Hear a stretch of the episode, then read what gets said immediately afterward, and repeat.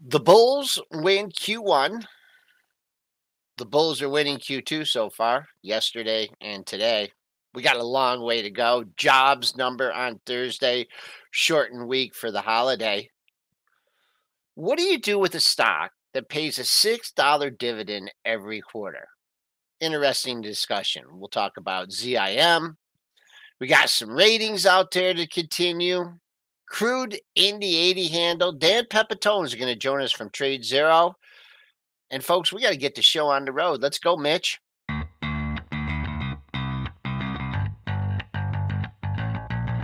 Coming to you live from downtown Detroit, this is Benzinga's Pre-Market Prep with your host, Joel Elconin. This is a volatile puppy here, isn't it? And Dennis Dick. I'm bidding a penny. I'd buy that stock for a penny. With everything you need to start your trading day.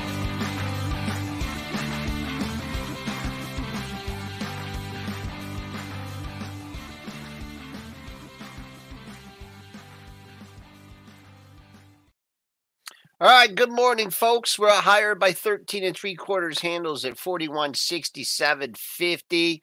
No resistance up here, folks, until we get closer to 4,200. We'll see if we can do that today.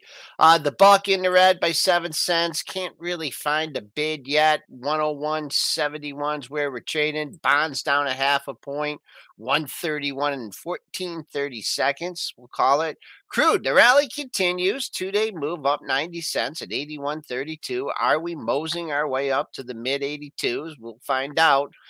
Gold battling a 2K down 70 cents at 1999.60.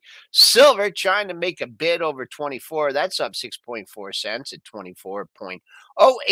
And Bitcoin futures, they're up $280 at 28,000.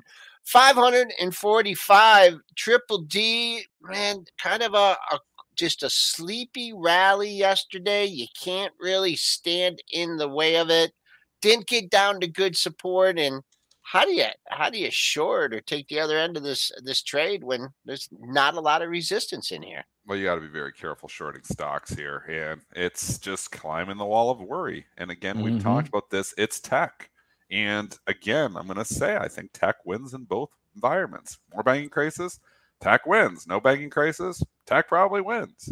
So that's what the market keeps playing. And yesterday, the dip in tech, you think, okay, maybe we'll cool off for a couple of days. I was hoping for a cool off to actually buy tech. But we cooled off for what, 20 minutes, Mitch? 20 minutes? If you can call it that. I think that was just the opportunity. We're down $3 in NVIDIA, and then boom, no, right back to the highs. Yeah, the NVIDIA chart was pretty volatile yesterday. It started with a nice little rip, then came right back down, then ended with another little FOMO rip. FOMO is dominating. FOMO dominating all right now. People got it on their brain that everything is behind us. The Fed is done raising interest rates. We've beaten inflation. And there will be no more banking crisis. That is what the market is saying. You know what? It could be right. There is a scenario where all that does work.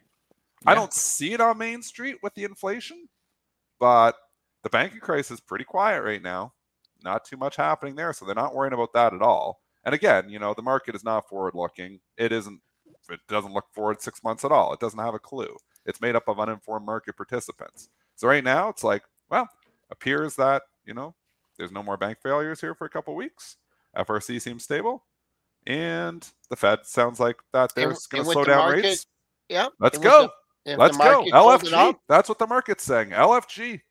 And if the market's holding up good in this kind of environment, why do you Powell can still raise rates. We can still fight inflation, right? Well, they're saying that, no, they're taking both. This is the silver lining market, that the bank crisis is done and we're not raising rates now. So we keep the pivot because the pivot was coming sooner because of the banking crisis. But the market, no, it keeps the pivot and there's no banking crisis. So it wins. That's how the market works. Prices everything to perfection. Everybody loves stocks. They only go up, remember? So I've seen the market only do this once. Trading market neutral. The market neutral is working. You know, all the haters can hate. I posted my results yesterday for the 12 months and for the month. It was a pretty good month. I think I made 6.7% on the month. Again, trading market neutral. If I was trading full on how I felt, I'd be losing money. If I was trading, because I was up bearish, there's no doubt I've been wrong on that side, but I trading market neutral. and you can't fight this tape. Sometimes I trade bearish. Sometimes I lean directionally. Right now, it's a tough market to be directional in, so I'm just taking advantage of little market inefficiencies, you know, and we've talked about that. We've done 4 courses on that on premarketprep.com. There's lots of different opportunities, you know, just looking at, you know, different news flow, relationships, different things, but that's a different style of trading. People like to make bets. They like to call the market. They like to make directional bets.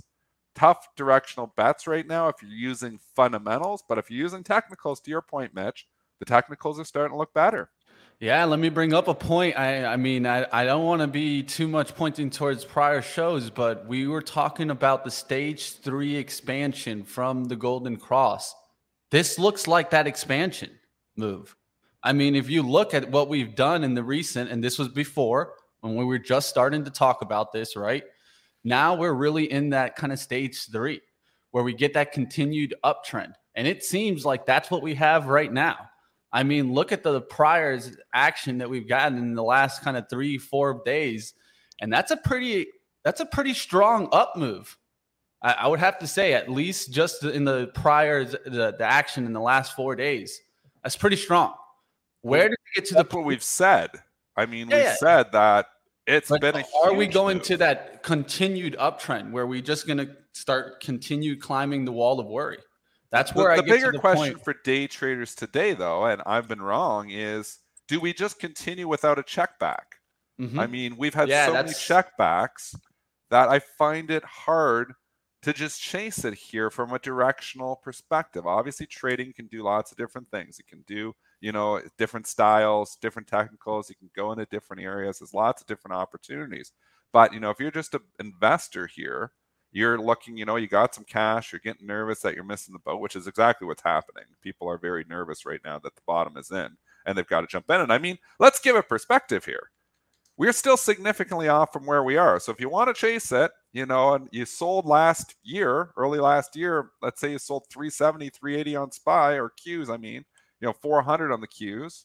I mean, 400 was the top. Probably not a lot of people got that, but 380, 370, 360, you're still scalping yourself 40 points. So, you know, maybe there's an opportunity here. I raised a lot of cash early January, so I probably would be still better off. I just came in here and bought it all, but I think you're going to get a check back. And I still don't know if we're in the clear. So, yeah, and the chat is on the same thing we're talking about. You see it in the chat. The box. You see the chat talking about pullbacks. You see the chat talking about the trend is your friend. That FOMO's kicking in right now, right? FOMO's not kicking in. FOMO is full on. Yeah. Someone saying that they believe FOMO. Joel's high of the year is still in, right? I mean, this is what I'm saying. There's still a lot of confusion out there, also. So it's a tough market right now because there's still concern also in the bank, right? I'm going to bring in Jamie Dimon's comments so we can kind of keep talking about the situation that's going on. Jamie Dimon coming in long time, of course, JPM CEO, said that the latest financial shock in his annual letter that the crisis is not yet over. And even when it's behind us, there will be repercussions from it for years to come. But more importantly, recent events are nothing like what occurred during the 2008 global financial crisis. And this came out, of course, in his letter, his annual letter to investors. I agree with all that. It's nothing like the financial crisis was. The Fed, you know, had serious problems there with no bullets, and they had to throw money at it, obviously, and that's what happened. And this is how, this is the start of how the U.S. debt has grown to be so much. Really, they've continued to throw money at all the problems. I mean, this is just the whole point to Bitcoin, I guess, is, you know, just can't keep the printing press going here. And we know they can turn on the printing press if we really get into trouble. So they have the solution. They don't want to use that solution. And you know what? So far, great call by Powell. Let's give him props here. He did not panic, Joel, in that last conference call. He did not really even talk about the banking crisis here. He made the right call because the market is forgetting about it. And that's the best thing for the bulls. So you can't argue with the bull case here. It is there. It is real. And you know what? It could be right. Nobody's got a crystal ball here. If you really think it's over, here's a play for you if you want to play. If you think it's over, and I'm not in this camp. I'm still sitting with 65% cash in the long-term account. Trading is fully always margined. I'm margined at trading. So there's all kinds of stuff going on the trading side. But my long-term is sitting with like 30, 40% tied up at 5.2%. And there's, you know, about 30% is ready to deploy. And some of it I may deploy if we get a pullback or significant. But if you really think it's over, here's a fun play for you. FHN is being taken over by TD Bank, First Horizon. This thing got absolutely murdered. Murdered. It's a takeover. $25 cash, Joel. $25 cash. You can see what it was doing before the financial crisis, or before the regional banking financial crisis. And they punished this thing, and they cut it in half because they're like, they're going to try to get out of this deal. And then First Horizon's on its own. And maybe First Horizon has a bad book too, and maybe it goes under. You know, so that's what they were doing. But I mean, if you think it's over, this thing has already a takeover price of 25. And you know what? If TD walks away from this, they're probably going to get sued. It's similar to the Twitter setup. You know, Musk tried to walk away from the Twitter deal. He couldn't get out. So TD would really have to be looking at ways to try to get out of this, if they even want out of it. Maybe they don't want out of it. But there's an interesting setup here. So if you think it's over, FHN 18 to 25, what is that? That's $7 because 25 is a takeover price. $7 and $18 stock. You're talking about a 35%, you know, risk reward here. And obviously, if it's got a bad book and TD gets out of the deal, there could be a zero, but it doesn't feel like they're all going to zero here right now. And this is actually trading where it was prior to the takeover. It's back below it. Now it's popped a little bit here in the last few days. It would have been nice to bring this, you know, up at 15 or 16 because it's slowly been climbing, but looks like consolidation station, kind of ready to break out here at 18. Again, though, you've got to have the opinion that the banking crisis is behind us. I lean to Jamie Dimon, and I think there's still a lot of unknowns here. So I'm not playing this. But I'm saying, if you think it's over, there's an opportunity for you right there that really hasn't gone. What about $10 left on the carcass for ATVI with the Microsoft? I mean, that's a different story. But yeah, I think that deal's going to go through. But that's an antitrust issue more than anything. FHN isn't going to have antitrust issues. There's no way, you know, a huge bank like TD Bank taking over a little regional is going to have any antitrust issues whatsoever. The only reason FHN is at 18 is because they think TD may kill the deal somehow. Right. And if they kill the deal, it's just back to where it was prior to the deal. But then, so there's two things that got to really go wrong here. TD kills the deal and they have a bad book, and, you know, that they start to punish it for that reason. And that can happen. It's possible. I don't know the books on FHN. I haven't done any homework on this, but I'm just saying, if you're of the opinion, and the market appears to be of that opinion, then I think that's a buy. If you think there's no more banking crisis happening, again, don't take my words out of context. I'm saying if you're of that opinion, it's a buy. I am not of that opinion. I am not buying the stock today, but there's a setup there. I'll play to your side of the coin here, Dennis. I actually brought in a little graphic for us today. You know, I like to bring in some extra sometimes, and today's one of those days we don't have too much, so I'll bring this in. This is a cut from Barron's, okay? Got this. It's from the 30th, so a couple days old, but this is the largest U.S. banks with high concentration of commercial real estate loans. So if you started to see one thing that I saw a trend yesterday, and that's why I started looking for this, was I started seeing real estate really getting hit hard. And what specific area? I saw commercial real estate getting hit hard, like office REITs getting hit hard. So I'm just pulling in here. I'm not saying that these banks, you know, are going to have, you know, issues coming up, but they do have 300. They've exceeded the 300% of their capital for commercial real estate. So they're kind of lending pretty heavily against this real estate. And you got names here that we've been talking about, like PacWest, Bancorp. You see multiple names here, that bank, OZK. There's a bunch of these. Bank of the Ozarks, yeah. Bank of the Ozarks. There's a bunch of these that have a lot of exposure to those office REITs. And if there's any area that I could see maybe running into some issues, is maybe this real estate. Instead of this time it being more of your, you know, your houses, your regular, this is looking like commercial real estate is the worry here. Yeah, it is. But the commercial real estate wasn't the problems that, you know, those weren't the problems at Silicon Valley Bank and Signature Bank. Those were the problems of, you know, pad mortgage book. So this is a whole nother can of worms to think about, though.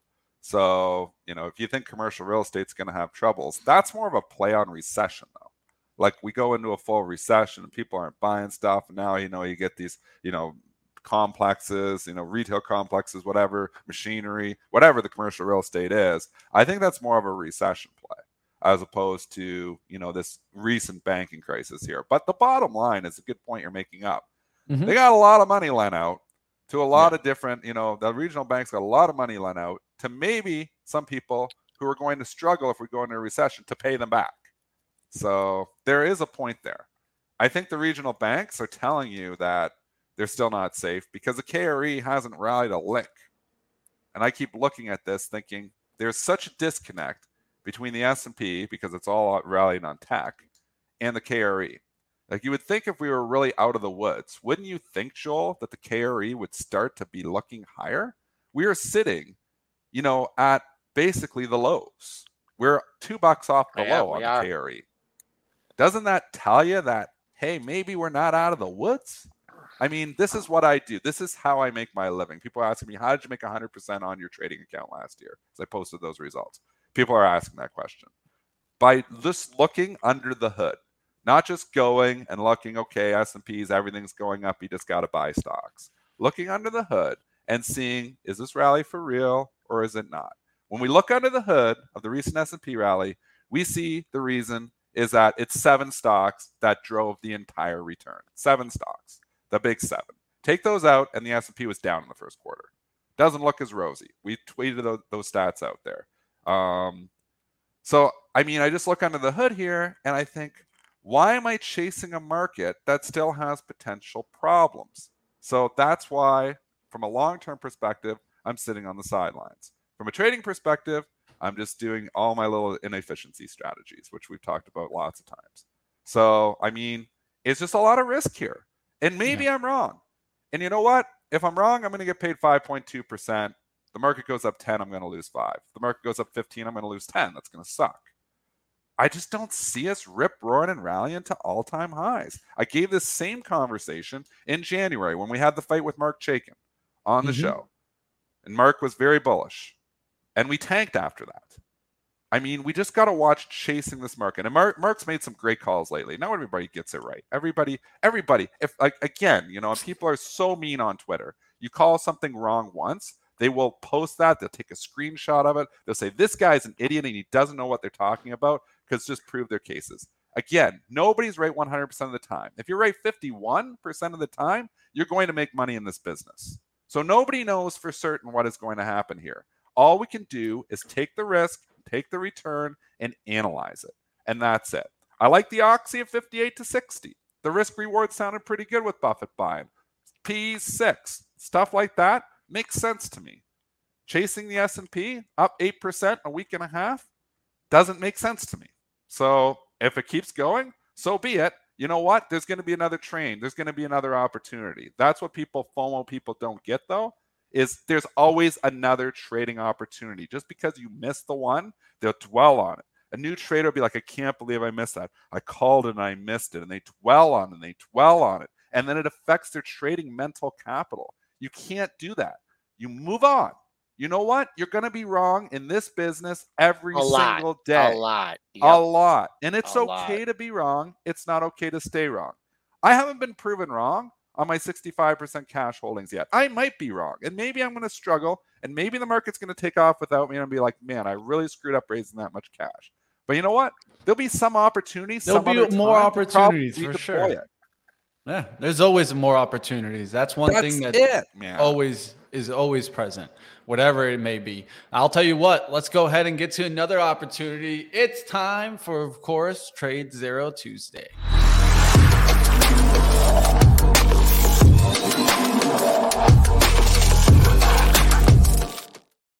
Dan Pepitone back in the chair. What's going on? How we doing in this market? Having a great day, fellas. Great to be back. Thanks for having me once again. The graphic and the intro gets me every time. I love it. Let's get to the action, of course. You were recently out there in Hawaii. I put it out there. You were in the waves. You're dealing with the waves, and we're dealing with the waves in the market right now. How are you dealing with the uncertainty out there? Because I know that, you know, you probably have your own investments out there. You don't got to tell us about it, but how are you dealing with the uncertainty? in the market? Well, you know what? I do want to mention one thing specifically as it relates to the uncertainty, and one of sort of the mitigating actions that our clearing firm is actually taking right now. You know, throughout the last month or so, with these regional banks sort of you know, really scaring a lot of people, creating runs on banks, et cetera, et cetera. Mm-hmm. The Fed's come in and really, you know, provided the backstop. So, you know, lots of these banks that, you know, may have had issues with depositors of above 250,000 past the FDIC backstop were looking to potentially have some issues. So as it relates to like trading accounts and whatnot, at the end of the day, when folks are funding their accounts with a brokerage firm, the money is held at a bank. And a lot of times clearing firms will actually at the end of every day will sweep money into money markets and stuff like that to create interest-bearing opportunities for folks. But what Apex has done really, I think, is an answer to Apex, one of our clearing firms where TradeZero America, we cleared Apex Clearing. They have actually created partnerships with lots of different banks so that folks that have on deposit more than 250,000, they're actually able to spread via an algorithm the deposits across multiple banks, multiple banking partners, to provide an insurance layer of up to $5 million per segregated account. Wow. So really, I mean, just beyond next level, this is something that they announced yesterday, really is an answer to this. So I'm proud to kind of announce that here to folks that, you know, there are some people who are putting some thought into how we can make folks feel a little bit more comfortable and better about where they put their money, putting their head on the pillow at night, especially with accounts with bigger balances. You know, I know for myself, I didn't remember ever having to think about doing sort of the banking two-step since 2008, 2009 during the financial crisis, where folks are really scratching their heads as banks fell one after the other. Like, whoa. I have 270,000 in that bank. I am actually exposed by 20,000. Let me spread that around. And that really hasn't been a theme up until about a month ago. Yeah, so, I mean, sort of some mitigating banking action from the broker-dealer perspective to sort of allay some of those fears as folks have, you know, bigger balances on deposit with their broker. It's something to think about here, and I'm trying to remember back to The Big Short. You know, I read the book back in the day, but remember the person, the gentleman in The Big Short, who was betting against it, calling the whole damn thing. And then his own bank, he's like, oh my God. Deutsche he's Bank. Like, I've called Deutsche this. Bank. We're making all this money. My bloody bank's going to go under. I'm going to lose anyway. I think that was from The Big Short. Do you remember that conversation? Yeah, I remember who it was. A chat will be on that. But I mean, you think about it. I thought about it back during the financial crisis too, because I was doing pretty well trading. Right? Wouldn't that suck? You call it all, you do it all, your account's going way up, up, up, up, and all of a sudden, boom, your bank goes under. It's like, I lose too. I'm like, that's a worst case scenario. So yeah, it's important, you know, and it's something you think about when it really starts to get stressful is that, is my trading capital safe? You know, is it safe in my account? So, you know, it's good news when you feel like, you know, it is, when you can sleep well at night. For sure. So what Dan pretty much told us is he's not as good as the government, but the TradeZero backstop, it seems like there's a backstop there. So let's get to the action. Now, one thing that I notice often, Dan, is that for traders often, especially retail traders right now, they want to have access to speed. And I've used hotkeys before. I don't know if Dennis, you use hotkeys right now. I've seen you cancel all real quick. Cancel all button. So sometimes we need to have access to speed type of trades, especially when we're trading fast movers. I know there's a fast movers that we'll be looking at today, like the AI stocks, of course. I talked about it as AI stocks get prompted higher today because definitely been seeing them get the push. Butterfly Network today is getting a big push on an AI-enabled lung tool. How could we potentially use some features that TradeZero has to offer so that we could get access to those hotkeys and some fast trading? Cool. Let me show you guys an example here. I'm going to present. He's going to present. And faster is better. I definitely agree with Richard. It is. I mean, hotkeys, it's so important. I remember the first trading book I read. As you're bringing this up, I'll just tell the story. One of the first trading books I read back in like 1997, and they were talking about sending orders. And the person in the book was like, I read the order ticket from the top to the bottom and from the bottom to the top to make sure I'm sending the correct order. And I'm like, looking back, I'm like, that was the stupidest advice I've ever heard in my life. By the time I read the order ticket back and forth from top to bottom, I missed the trade. Now I've already traded in and traded out of it. You've got to be fast on. Yeah. If you're going to be a professional trader, you have to be fast. Once you've made your decision, you want to execute on that, right? Immediately. So not within, from idea generation, a discretionary trader, and he's going to show you this right now, a discretionary trader should be able to go from idea to execution in less than 5 seconds. I'm not joking. If you're a discretionary trader, you've got to be able to do that in less than 5 seconds. Okay, so I have my dashboard here. You guys, I've showed you this a couple times now. Yeah. I'm going to go into the hotkeys section. And what we have here is the ability to create a bunch of different hotkeys, whether it be, calling a window into focus, all order actions like we just talked about, like cancel all, replace all, liquidate all. So these are sort of the nuclear types of buttons. Then you have your set up or send order, which I'm going to do a couple of these right now. I've set up one in advance, which is a buy, ask, and plus a penny. So basically I'm going to do it. We'll do a sell. Can we blow it up a little bit more, Mitch, just to see? Because it's hard to. Yeah, I got you, my friend. So maybe he can blow it. I don't know. I'll make it full screen here. Mitch is gonna make it full screen. Okay. All right. Cool. Yeah. Some of this stuff should make it a little bit better there. If not, we could try to get it a little bit. We'll zoom in.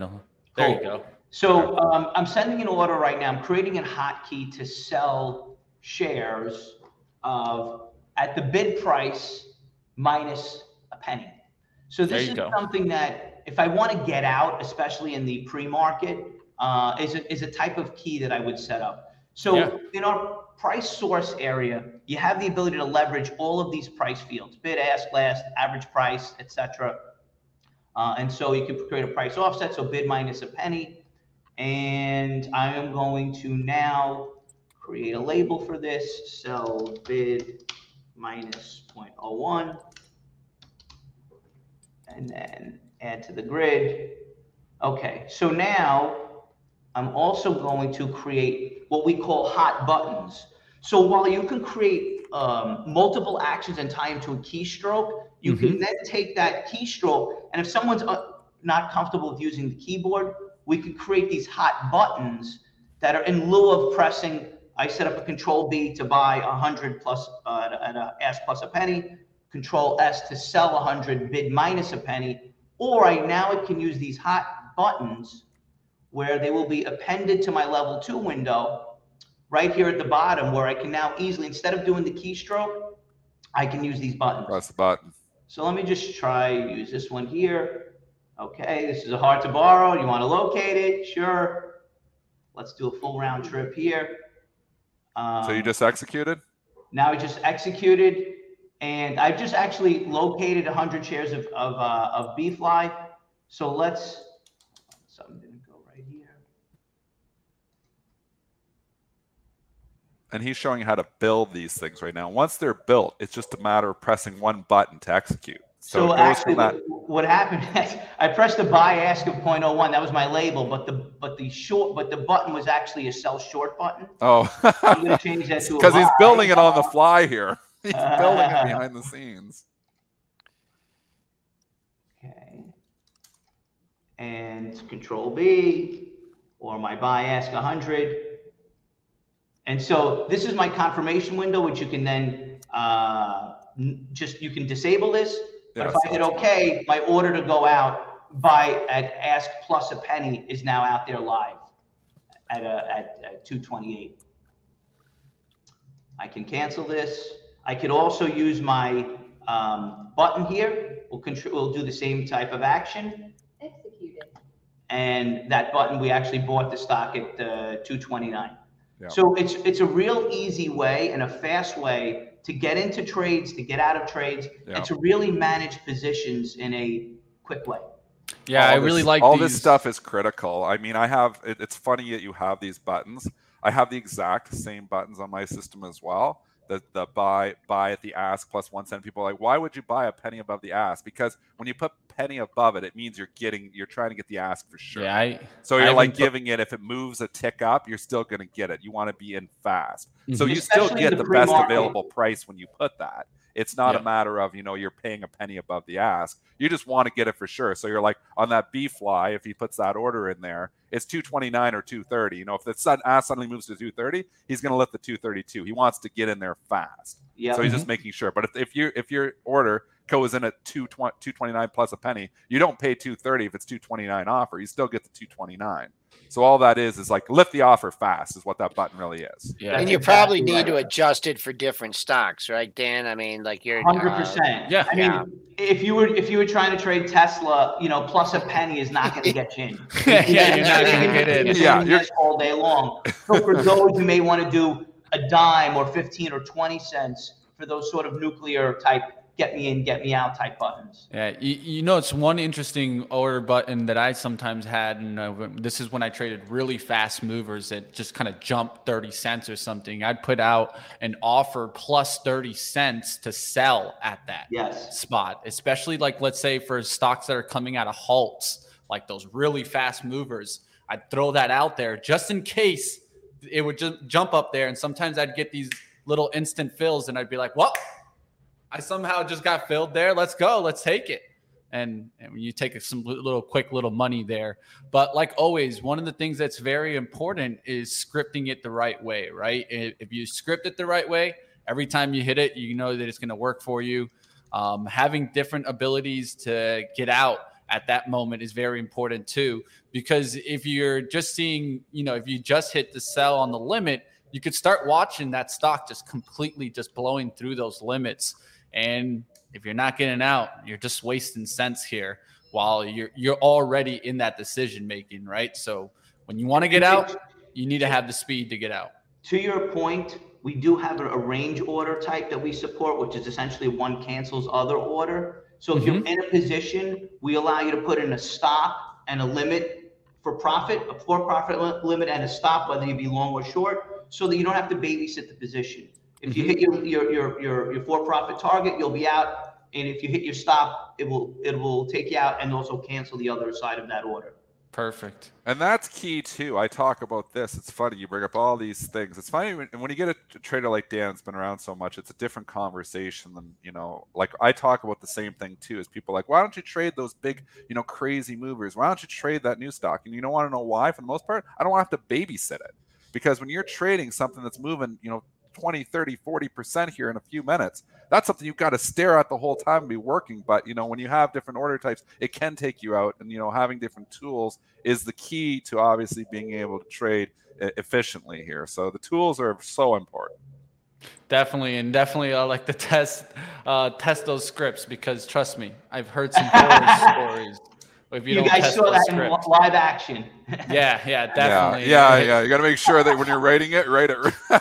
When you're coding, I'm telling you. Oh yeah. I've heard some horror stories. I have some horror traders. Stories for that. I've told stories on this show where I've had horror stories. I mean, you hot button with that. You hot button with like, let's say buy 1,000 shares, but it ends up buying 10,000 shares. That sucks. Yeah, it's a big difference. I got one for you. So, a lot of folks who are day trading the market also will do things like, play electronic gaming. They're playing Call of Duty while they're in the middle of a trade. And we've had instances where folks left the platform up in focus and using their joystick on the keyboard mapped to a hotkey that was also a function in the game that actually sent orders out. Oh, man. Oh, my God. That's the future of trading, Dan. They were buying Tesla.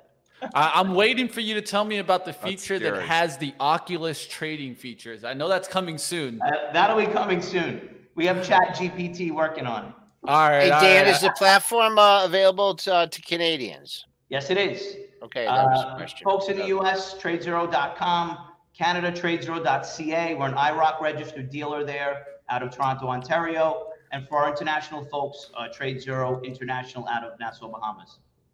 All right. Like always, you guys can check out, of course, TradeZero Pro that you guys saw the platform used today. And we'll have you back on. Dan, appreciate you coming on today. Have a great day, gentlemen. Thanks, Dan.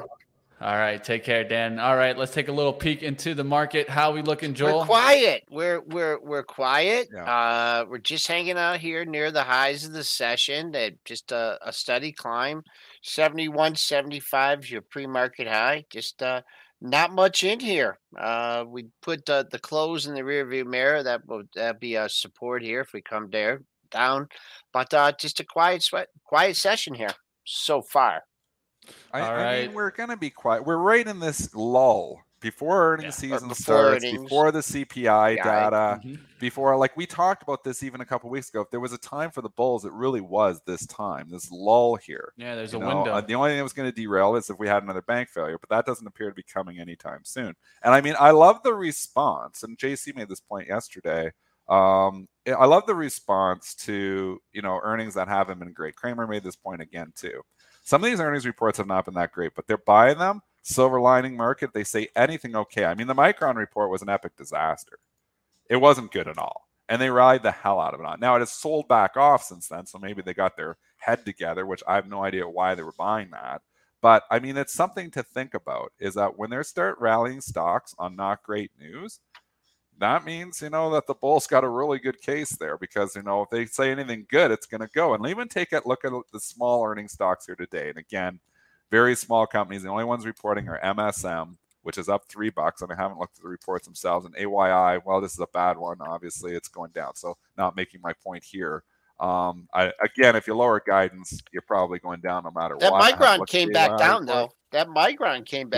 Dennis. I mean, so it was up there for a day and then went totally opposite the market. So they bought it for a day and a half. And then it, wow, look at that $64. It was a bad report. Yeah, the bottom line with the Micron was it went down originally on it, and it made sense to go down, and then it rallied. And I think they just thought it was a dumpster fire quarter, and this is as bad as it's going to get. Now they're realizing maybe that, maybe it just wasn't a good quarter. It wasn't a good quarter. But you know what? This is the way this market is. It's, a market that is finding reasons to buy stocks. And you know what? It's FOMO. It's driven by FOMO. So FOMO will make you do funny things, and it'll make you buy stocks on bad reports too. All right, let's take a look. We didn't get too deep into those AI stocks. Do you want to take a look at those? Those are definitely getting the big move today. What do you have from the AI front here today? I know AI itself has been a monster mover. So yeah, let's take a peek. So what we're going to do is we're covering more the theme of AI than just specifically one here, but let's do it. So AI, of course, is the bigger one. Today, getting a huge lift is BFly. You guys saw Joel had that chart up just a second ago. So that's BF, of course, FLY. That's getting the lift this morning. What was the reason for that one? It's a FDA nod on an AI-enabled lung tool. So pretty much it's an AI thing that can help you with like some lung issues. I have no idea what the lung issue is for necessarily, but if the FDA approved it, I guess it should get a little lift, right? There's a couple more, though. That I feel like it's a buzzword drop. Yeah, it is. It is. I don't know what BFly does. Is this a Kathy stock? Wasn't this a medical device? It's a medical device stock, just to kind of mention that. We better throw an AI buzzword in there on something. But take a look. I'm not a fan.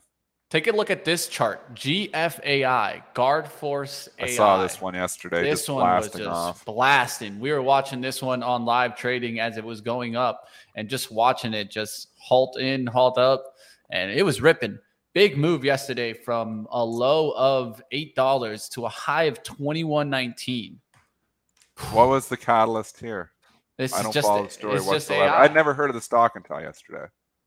It's just kind of that AI kind of storm right now, man. So here's a question for you. Let's take it back from the storm. This has an actual GFAI called Guard Force AI. Is there any other companies that have AI in the name or the ticker symbol? Is there anything that hasn't went? And Chad, I'm throwing this to you too. That's where it gets hard. There is one that just started going, which was IonQ, but that's more quantum computing. But that's also used for AI. That's IonQ. But yeah, the chat, if you guys want to throw small little AI plays are just like this is, we go through these. And again, a lot of these trades are going to end up, if you hold them long enough, losing you money. But we know in the short run, there can be good opportunities in getting ahead of the buzz, getting ahead. And so right now, anything that has anything to do with AI is blasting off. So we've got some of these smaller stocks that, you know, have something to do with AI. And BFLY, to my understanding, really had nothing to do with AI. But all of a sudden, you know, that's the cool thing. So they've come out with some type of AI lung or something like that, which or they're trying to come out with something like that. So that was the reason that this popped off here yesterday. So, I mean, you run through your Benzinga Pro, you know, and you look for AI. When AI pops in there, you know, I'm not shorting anything that says anything about AI right now. I'll tell you that. You know what? I want to switch subjects here just for AI. 1 second. The chat's good. Just wait 1 second, Joel, because the chat's still on this question before you take the AIG, away. No, I don't know about that one. SOUN is one that's grateful to God, and it has run. Again, these have run already. $2 to $3.20. It's up 60% in 2 days, so you got to be somewhat careful. I'm just going through the ones. BFRG, Bullfrog AI. Look at all these little AI names. So the chat is so good at this. This is why I do this show. I tell you, I don't do it for the money. I do it because I get so many different little tickers. I didn't even know Bullfrog AI existed. It's up 50% on, baby. Those are the types that we trade on live trading, baby. I didn't even know this existed, these small little stocks. I got to listen to live trading too. POAI, here's another one. Predictive oncology. I don't know. We have a guy in the chat there in live trading that does pretty good. Shout out to the Crow on pre-market prep. Yes, Crow, you got a shout out here, Crow. Man. You mentioned this one weeks ago. We love ago. The Crow. Weeks ago, GFAI. And I think that's what's important. One of the things that I think is always important, and Dennis is mentioning it here, right? We're not giving financial advice to each other, but putting things on the radar is just as good. Just wave the flag. Just say, look at me, and then let traders determine for themselves if this is a trade that they like, right? That's what we try to do here on pre-market prep. Allen Iverson is idea generation. AI. That's baby. That's what Benzinga is. It's just, you know, even go to what Benzinga, you know, go to the website, benzinga.com is trade idea generation. That's all it is. We're giving ideas. That's it. That's all this is just an idea network. You know, we're trying to bring traders together and get different ideas, more voices, more ideas, more things. I know some of these stocks existed. So now I got potential pair trades on some of this stuff. So obviously, you know, I trade from a different style. I'm not usually directionally betting. So when I'm buying something, I'm usually selling something else against it. Some of these GFAI is just too wild for me, something like that. But if you see a small little AI stock that hasn't gone yet, there's a potential right now. If it's ever going to go, it's going to be now. It's going to go now. Yeah, if it's ever going to go. What I wanted to bring up was on Friday, the markets are closed, right? Right? We're closed for Good Friday. We usually close. They're still going to release the jobs numbers. On Friday? Yeah, that's what I was wondering, Joel. I saw the jobs number scheduled on Friday. Sucks. Can you believe that? I'm looking at Barron's here, and I'm looking at some of my other sources. As long as we have Friday off, the fixed income markets are going to open but close at noon. But the releases is going to. I wonder if the spoos are going to be open for that. Joel, you find out. That's my thing. I like to trade that. I know. Wow. You got to be thinking about that with your Thursday positions there. Yeah. Hope. All right. Well, we'll keep an eye on that. I can't remember that happen. I mean, I know Good Friday is Good Friday. I don't remember that happening either. Well, they didn't move it. Yeah, they didn't move it. We've had Good Fridays before, folks. I don't remember them moving it. Easy Mike was right. And then on Friday. Wow. Move it. We should have a petition here. Someone didn't have their calendar up. That's what happened there. It happened last year too, Easy Mike says. Okay. All right. Well, there you guys have it. Let's talk about some other hype story out there. Come on. Let's get towards the ape. Where's the apes out there? AMC. Entertainment Holdings stated to agree to settle litigation and move forward with converting its preferred stock into common shares. Ape up already up there. It went past $2. Yeah. We'll see if this actually gets moving. Not really anything that I'm going to be tradiing, but hey, What do you guys think? This has got to be the most publicized arbitrage ever. You know, everybody talking about it in social media. It's the only reason I stayed away from it, because it does look good on the numbers, like to be long the ape and short the AMC. But you know what the biggest problem is with the short the AMC? You know what costs to borrow this thing, Joel? I'm looking at IB right now. You know what the cost is to borrow AMC? Like 300%, 600%? 351% a year. You see, I had that feeling. So, I mean, the biggest problem is that, you know, yeah, you're making the money, but if you're timing it wrong, it costs way too much to stay short. Yeah, there's no point. There's so much money. And the reason for that is this arb. You know, they're in there. And again, they're already. You could just be long the ape. You could just the way that, you know, it's just to be long the ape. Cheaper, I mean, you don't pay anything, but it's not going up. It's up 18%, which is a good move. But the AMC is coming down to it is the problem. So I mean, that's the problem with, you know, having these spreads on long term. You've got to be, if you're doing a pairs trading, you're shorting stock. You've got to know what those fees are, those borrow fees. They change every day too. So don't just think, oh, I look today and it's 7%. It could be 100% tomorrow. As the things get tougher to borrow, they really jack the fees on you. So you've really got to be careful. But right now, today at IB, 351.25% to borrow AMC. They got it, but it's 351%. That's a year. But I mean, still, how much is that a day? I mean, okay, it falls 24%, so it'd be fine for today. But you're talking 1% a day. You know, 1% a day. So, you know, it's tough. You know, you hold it for a week, 7 days. You're going to make 7% on that to break even. It's tough.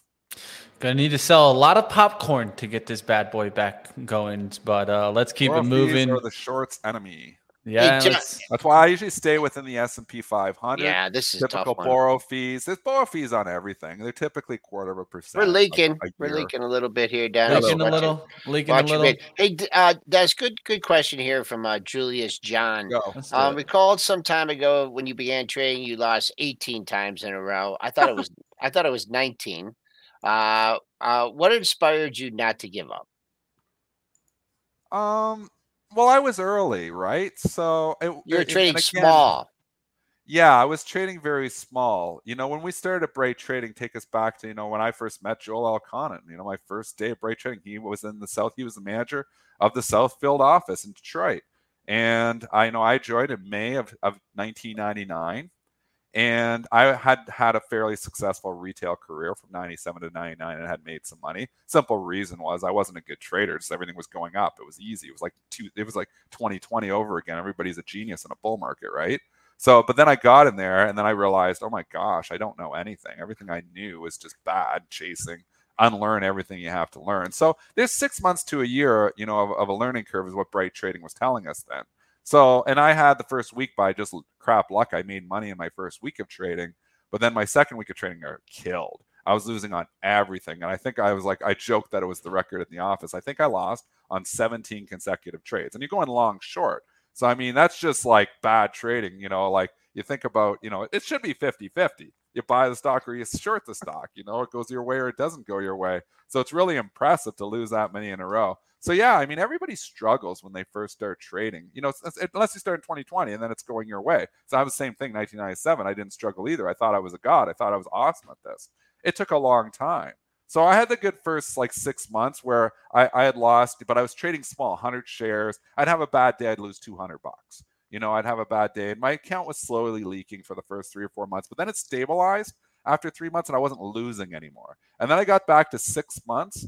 And I remember I was back to the break-even point. So I had gotten back to the 6 months. And I remember I was dating this one girl at the time, and I remember talking to her mother, and she had said to me, you know, well, how much money have you made at this trading? And I was like, I haven't made anything yet. And she's like, you've been working for 6 months and you haven't made anything?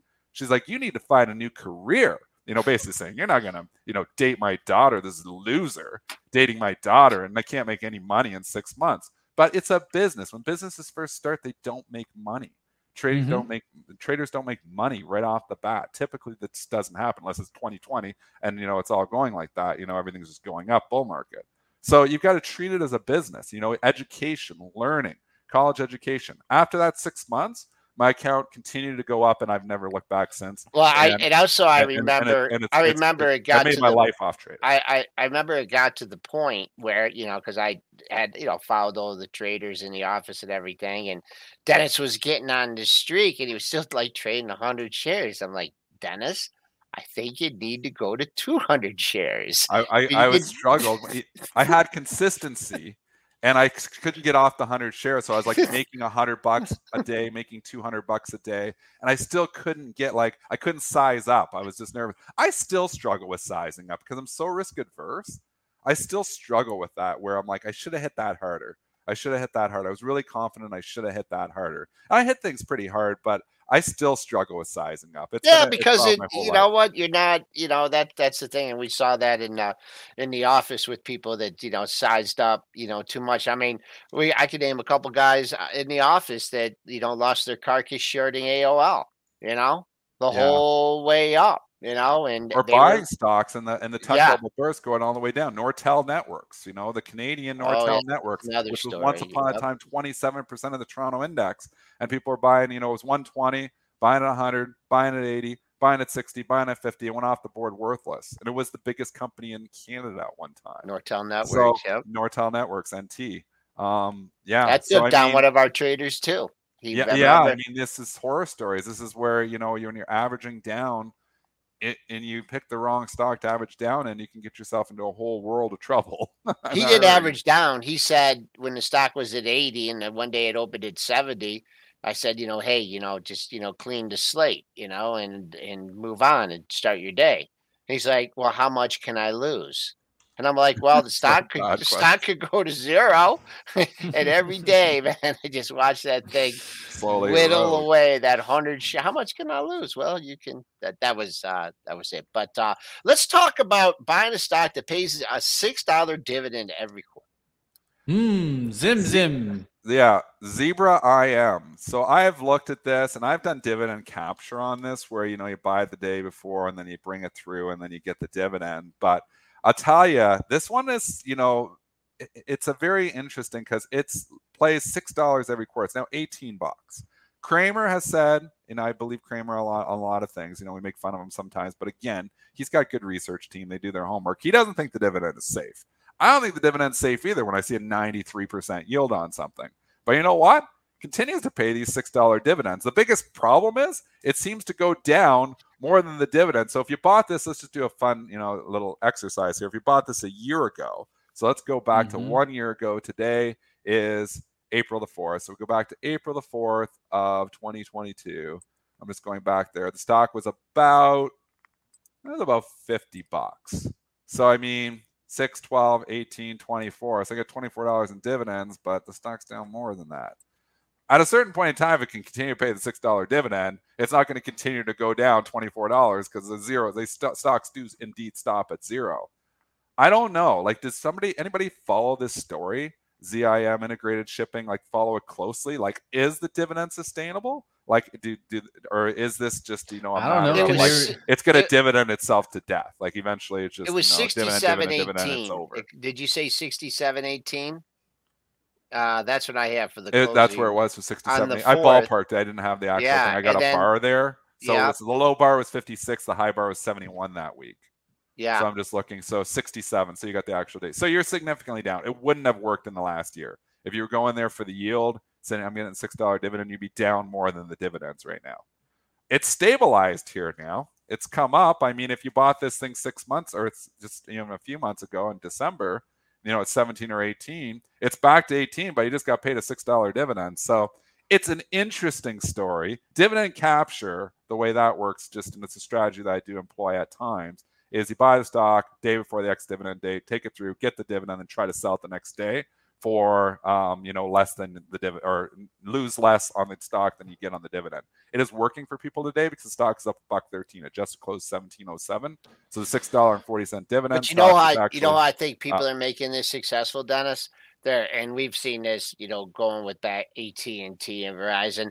They're not buying the day before. I mean, look what this stock has done since mid-March. If you know it's paying a $6 dip, I mean, and you're heavily focused on this, maybe you got some at 20, 21, 22, 22 and a half, 23.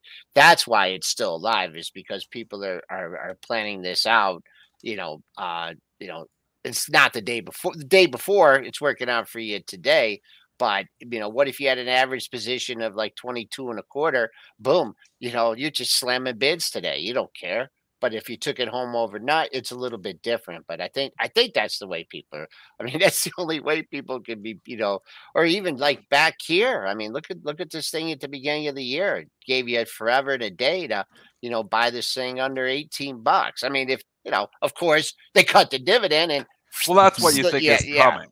That's what, you know, you naturally think when you see a yield like this, is like they're going to readjust the dividend. It's going to be 5 cents. And then you're like, oh, this sucks. I mean, this is usually how these things work. Out. But I don't follow the company, so I can't comment to that. I just know, you know, Kramer said he believes it's not safe. I believe other people think it's not safe because it wouldn't have a 93% yield if they did think it is safe.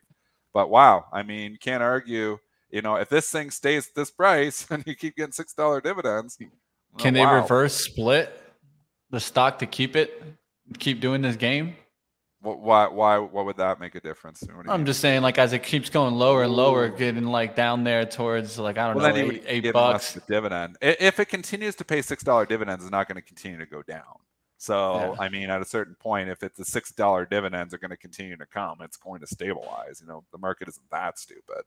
So hey, Dennis, we got some good information coming in here from AJ Jamil. Yeah, Zim. Israel charges a hefty tax from the dividend for non-Israeli citizens. So, it's a very you gotta watch that too. Wow, that's a good point. Thing to know, because there's taxes, and again, you gotta watch even like, you know, the transaction tax over in France. Certain stocks I don't trade. Like if you go and trade like what's that stock that you don't trade? Sanofi, SNY. SNY. If you trade SNY, market makers exempt, of course, so it doesn't apply to market makers. But if you're not a market maker, you actually, when you buy and sell this thing on the sale, you actually pay a transaction tax. And it's like 10 cents, 10 or 12 cents. I think Total was one of them too. Cheap. Total's gone now. But that was another one too. But you got to watch certain countries when you're trading things over there. And then if they tax the dividend on you really heavy, well, then you're not getting that $6. So it's not as good. Again, market makers will be exempt, you know, in a lot of cases to this stuff. But you've got to be careful on that stuff. So that's good information too. All right, let's get towards one more story, and then we'll start wrapping it up here. Piper Sandler upgrading on Etsy from neutral to overweight and raised the price target from 135 to 140. Interesting chart, and I'm looking for charts like this right now that have still been a little sleepy and are starting to get going. So if you guys see any, let me know. This is going to be on my radar today. Yeah, I mean, this is sleepy. This is a stock that's probably going to get kickstarted here today. It's up $4. So, again, I think we need to find these stocks before they get upgraded. This could kickstart it, though. So, you know, we're in a techie market. We're in a growthy market. All of a sudden gets a vote of confidence there. I wouldn't short this thing today at 112, just thinking it's going to give it back here, because I've seen these things get ignited just from a rating change. So I think there's room to 120 here.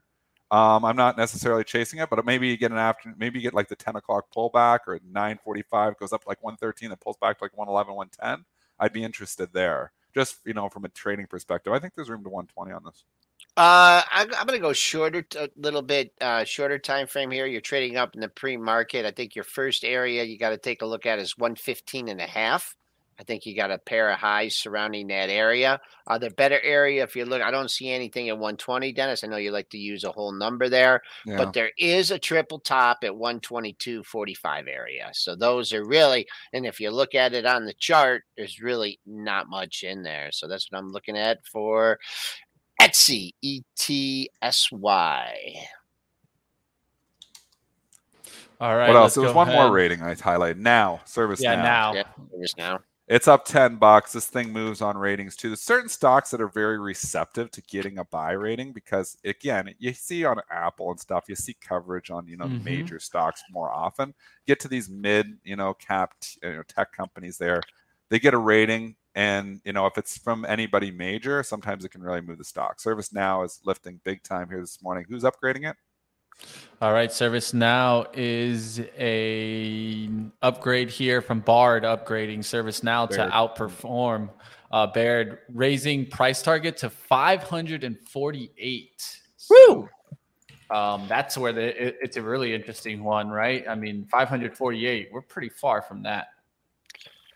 You got a daily high, just strong bid at the highs of the session, 484.70. That's not too far away if you're looking for potential targets. And then the other one is 494.62, highest close you've had of the year, 491.27.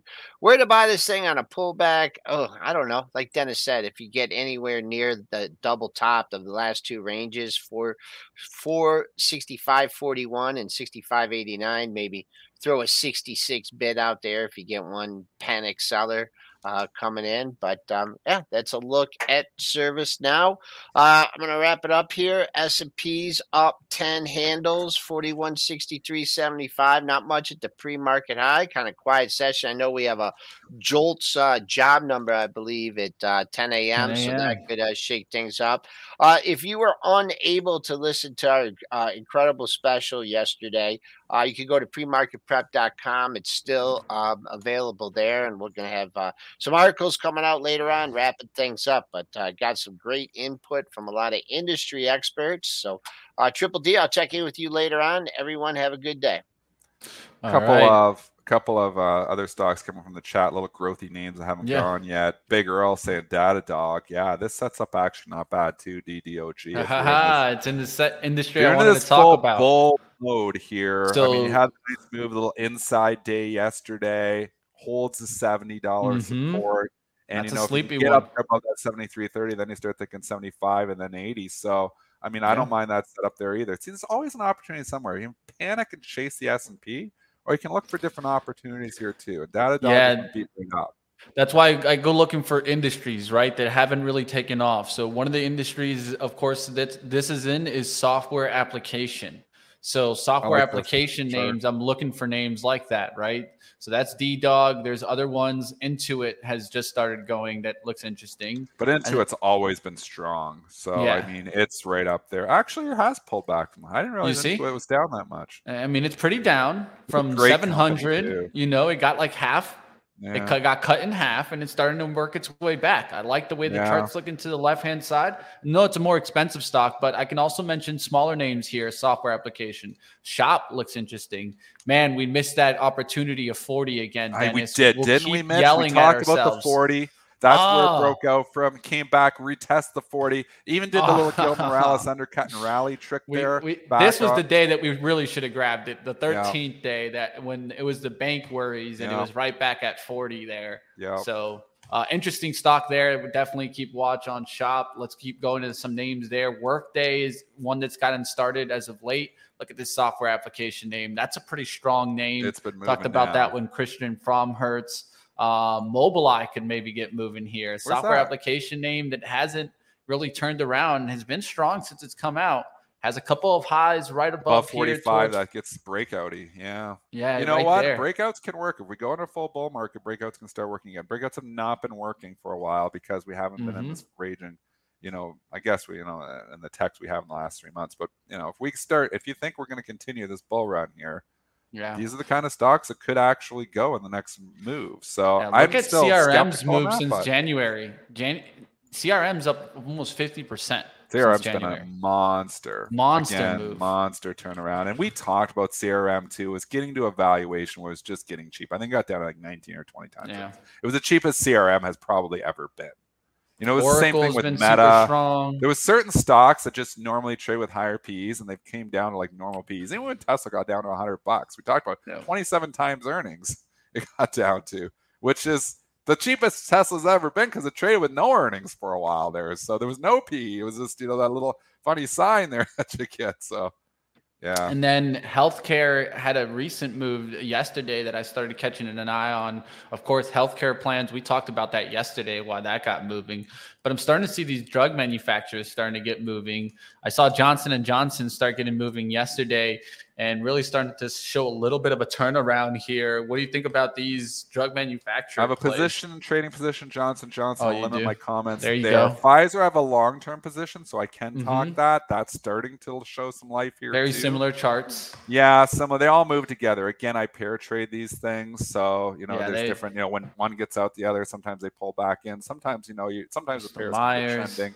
It's different ways to play these things. Merck has Keytruda news every single night. Merck had a big move yesterday showing life. Lilly, I still think too, and we pulled back and maybe we missed the Lilly because now it's gone. They've obviously got that big weight loss drug that's coming.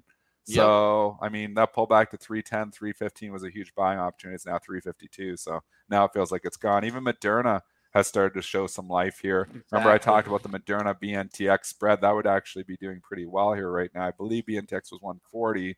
It's still 130, so it's come back off. But Moderna, I think it's actually right around where. So it's probably right around 160 was when I was talking about it. Then it pulled back, so it's back to where it was. What do you think about this? There's stuff showing life everywhere, which is a case for the bulls. You're starting to see broaden out a little bit. We had the problem where this was 6-7 stocks that really drove the first 3 months. Well, now we're starting to see it broaden out a little bit there. And that's what you need to see to continue this bull market. You're going to need other stocks participating. If you start to see that rotation to them, that gives the bulls life. I think that's a very important outlook that Dennis just gave you guys. And this one thing that I'm looking at, and I'm watching what sector wise, right? What's getting the lift now? Defensive as of late, starting to get a lift, right? Rotation to some of the value names, right? Or maybe growth at reasonable value with the healthcare names, right? So GARP type of looks, right? And one thing that's going to be something that I'm going to be looking at, Dennis, and I think you and I are very open to seeing that is maybe some of these tech names going into a little bit more of a profit taking and seeing where the rotation goes. Do we just continue riding higher with some other rotation into, let's say, value or healthcare? I think this is something that we're keeping a close eye. And like always, we've talked about it. This has been a monster run in tech.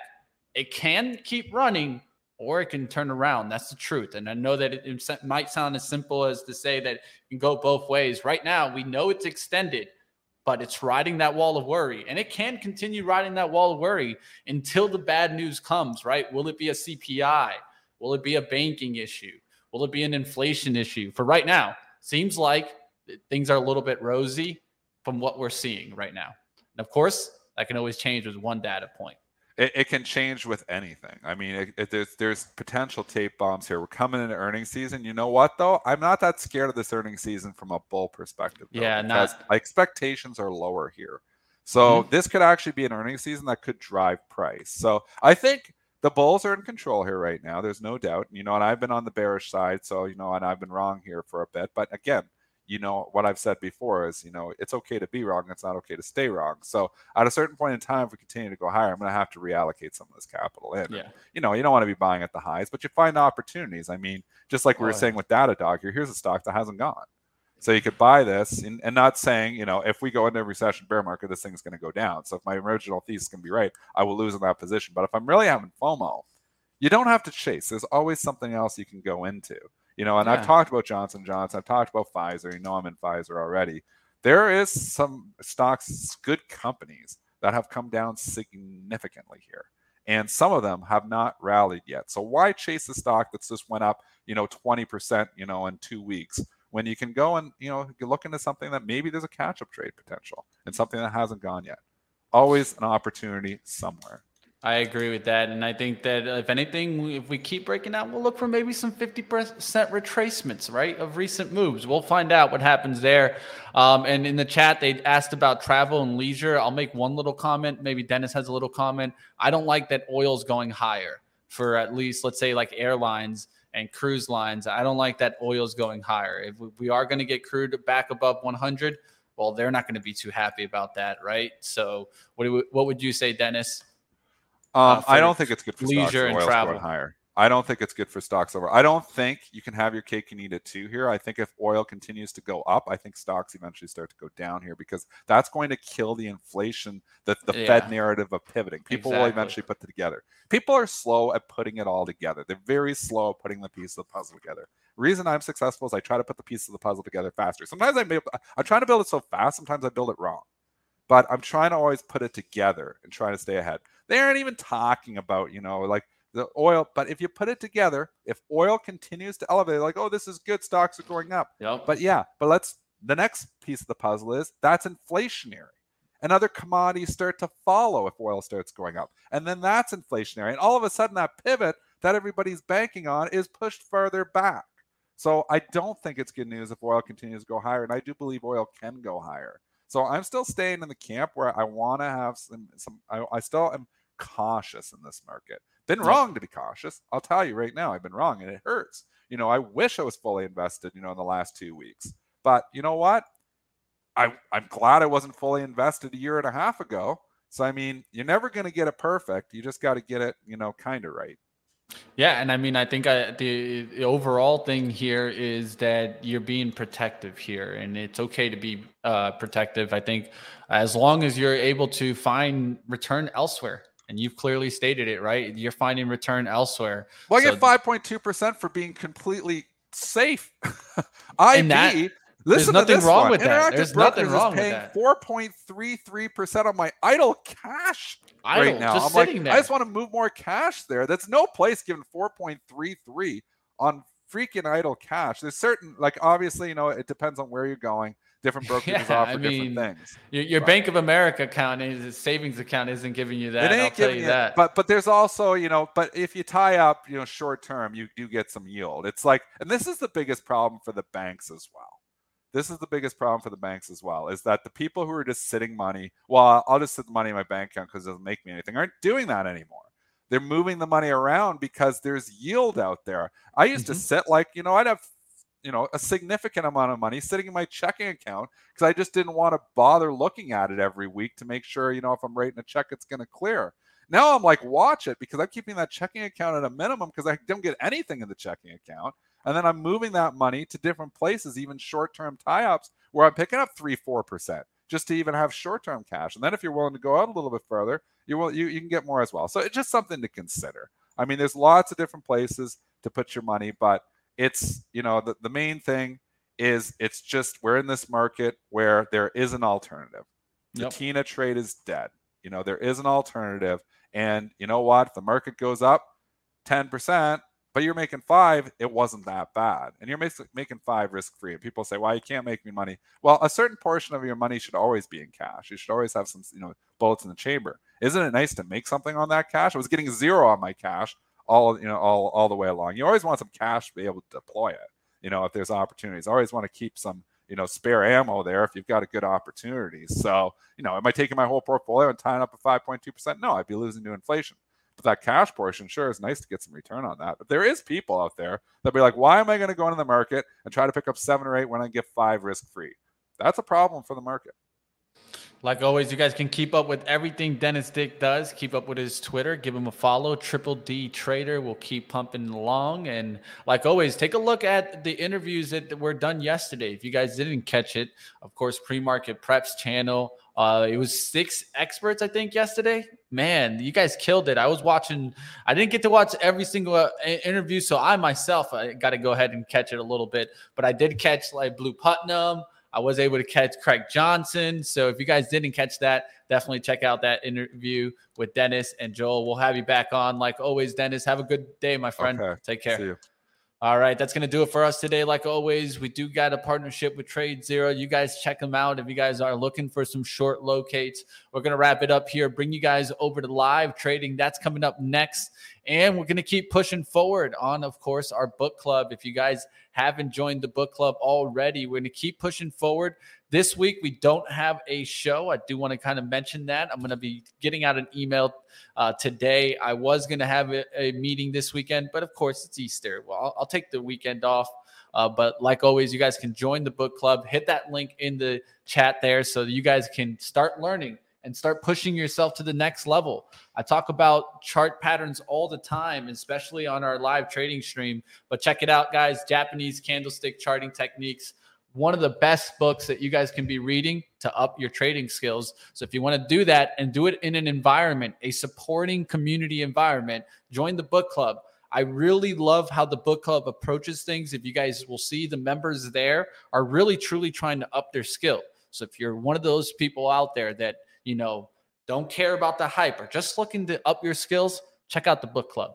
You'll definitely enjoy it. Let's give you guys now over to, of course, live trading that's starting up right now.